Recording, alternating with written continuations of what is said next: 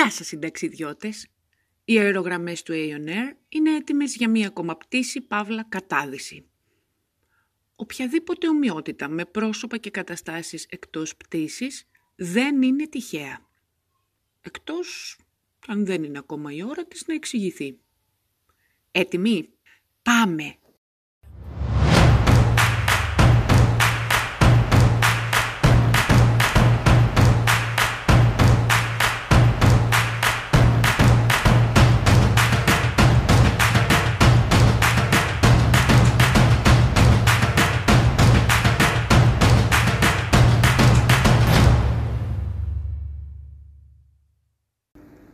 Σας συνταξιδιώτες! Η σημερινή πτήση του Aeon Air ξεκινάει από το αεροδρόμιο του mydoctorshouse.gr Όχι, το mydoctorshouse.gr δεν είναι σπόνσορας του podcast, καθώς το Aeon Air δεν έχει σπόνσορες, γιατί θέλει να έχει ελεύθερες πτήσεις.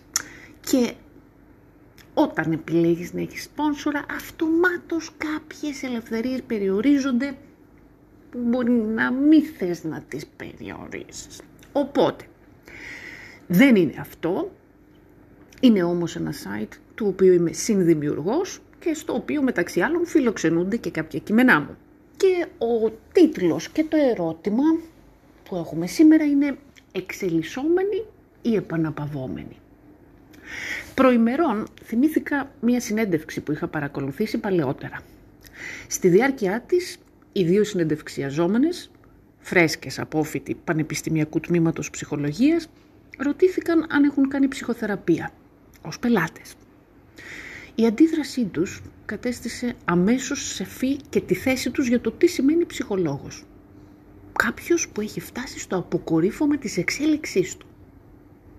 Ταράχτηκαν και απάντησαν «Όχι βέβαια, εμείς δεν χρειαζόμαστε, με τη γλώσσα του σώματος να μαρτυρά ότι θα αποτελούσε κάτι προσβλητικό για εκείνες το να έχουν καθίσει στην καρέκλα του θεραπευόμενου ή του συμβουλευόμενου.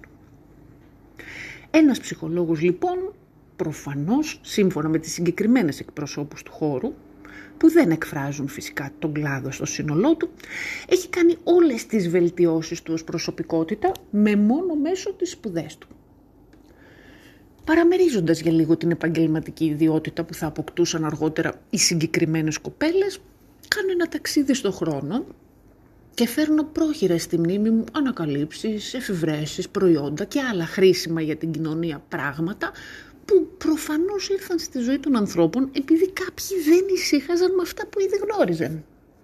Ζούσαν δηλαδή με εκείνη την ωραία εσωτερική ανησυχία, την περιέργεια, την τάση για μάθηση και καινοτομία.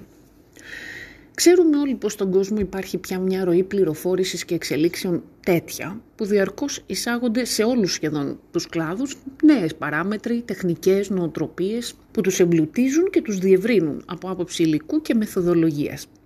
Με αυτόν τον τρόπο αυξάνουν και την αποτελεσματικότητά τους, προσφέρουν καλύτερα τα προϊόντα ή τις υπηρεσίες τους και γενικώς μετασχηματίζονται και αναπτύσσονται. Σαφέστατα κάποια από όσα εμφανίζονται στη ζωή μας δεν αποτελούν βοήθεια για βήματα προς τα εμπρός, πάντα, αλλά μέσα δημιουργίες συνηθιών και αναγκών που ενίοτε μας πάνε πίσω. Ωστόσο, εκτός από αυτά, έχουμε φυσικά και προσθήκες που οδηγούν σε πρόοδο και συνολική διεύρυνση, σταδιακά. Αν υποθέσουμε ότι κάποτε όλοι οι ερευνητές του κλάδου της ιατρικής θα έλεγαν πως σταματούν την έρευνα γιατί ήδη είναι αρκετά αυτά που θεραπεύονταν, τότε θα ήμασταν ακόμα στο στάδιο του να πεθαίνουμε λόγω ενός απλού κρυολογήματος.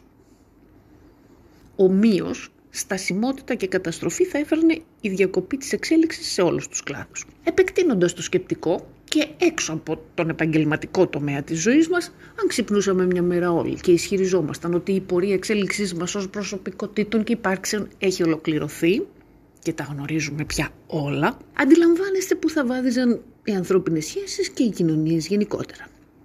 Επανερχόμενη στην εισαγωγή μου λοιπόν, διερωτώ με. Θα συνέχιζε κάποιος να είναι συνοδοιπόρος με έναν επαγγελματία του κλάδου της ψυχικής υγείας, ψυχολόγο, ψυχαναλυτή, σύμβουλο, life coach, αν αντιλαμβανόταν ότι ο άνθρωπος αυτός πιστεύει πως έχει φτάσει στο απόγειο της εξέλιξής του, είτε σε ατομικό, προσωπικό επίπεδο, είτε σε επαγγελματικό. Το να έχει κάποιος ένα καλό βαθμό αυτοεκτίμησης και αυτοπεποίθησης, το να πιστεύει ότι είναι ικανός να σταθεί με επάρκεια και αποτελεσματικά στη θέση του συμβούλου, του ψυχολόγου κτλ. είναι κάτι άλλο. Φυσικά και είναι απαραίτητα αυτά. Αυτά όμως πώς γεννώνται; Από τη θεωρητική κατάρτιση μόνο; Όχι φυσικά. Η φίτηση σε μια σχολή, το διάβασμα κτλ. δεν είναι γνώση. Είναι γνωστοποίηση και εισαγωγή πληροφοριών.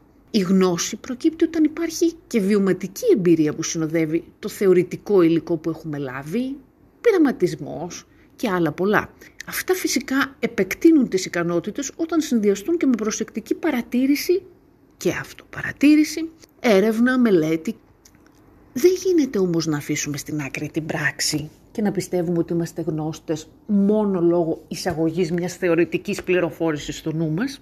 Ειδικά για τους επαγγελματίες ψυχικής υγείας λοιπόν είναι κατά με όχι απλώς χρήσιμο, αλλά απαραίτητο να έχουν καθίσει στην καρέκλα του θεραπευόμενου, να έχουν αντιμετωπίσει τον εαυτό τους με ευθύτητα και ειλικρίνεια, να έχουν εργαστεί πάνω σε πεπιθήσεις τους, αυτόματες αντιδράσεις τους, συμπλέγματα και να θεωρούν πως αυτή η προσωπική τους πορεία διεύρυνσης της συνειδητότητας και αυτοβελτίωσης, συνδυαζόμενη με όλα τα άλλα, θα είναι τα βασικά όπλα στη φαρέτρα τους όταν ασκούν το επάγγελμά τους.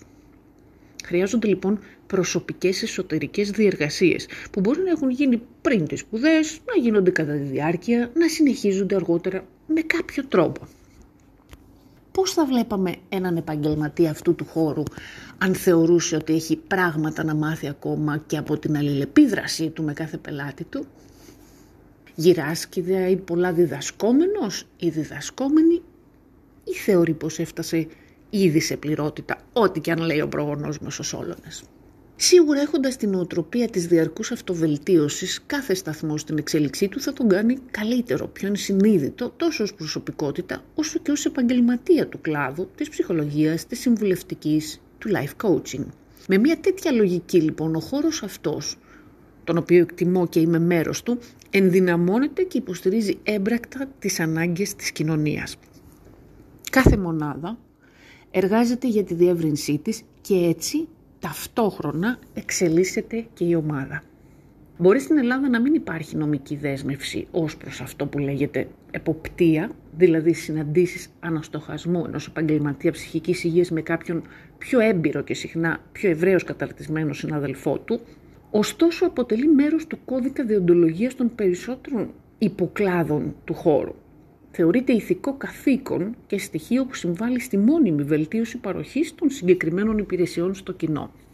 Ας επιλέξει λοιπόν καθένας συνταξιδιώτες μου, όχι μόνο σε επαγγελματικό επίπεδο, αλλά ως προς την ατομική του πρόοδο συνολικά, σε ποιο δρόμο θέλει να βαδίσει ως μονάδα.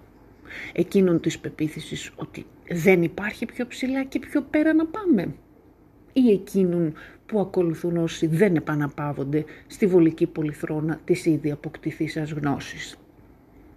Ανάλογα με τη συνέχεια της διαδρομής της κοινωνίας θα διαπιστώσουμε τη διάλεξη η πλειοψηφία, καθώς το ατομικό και το συλλογικό είναι άμεσα και αιωνίως συνδεδεμένα.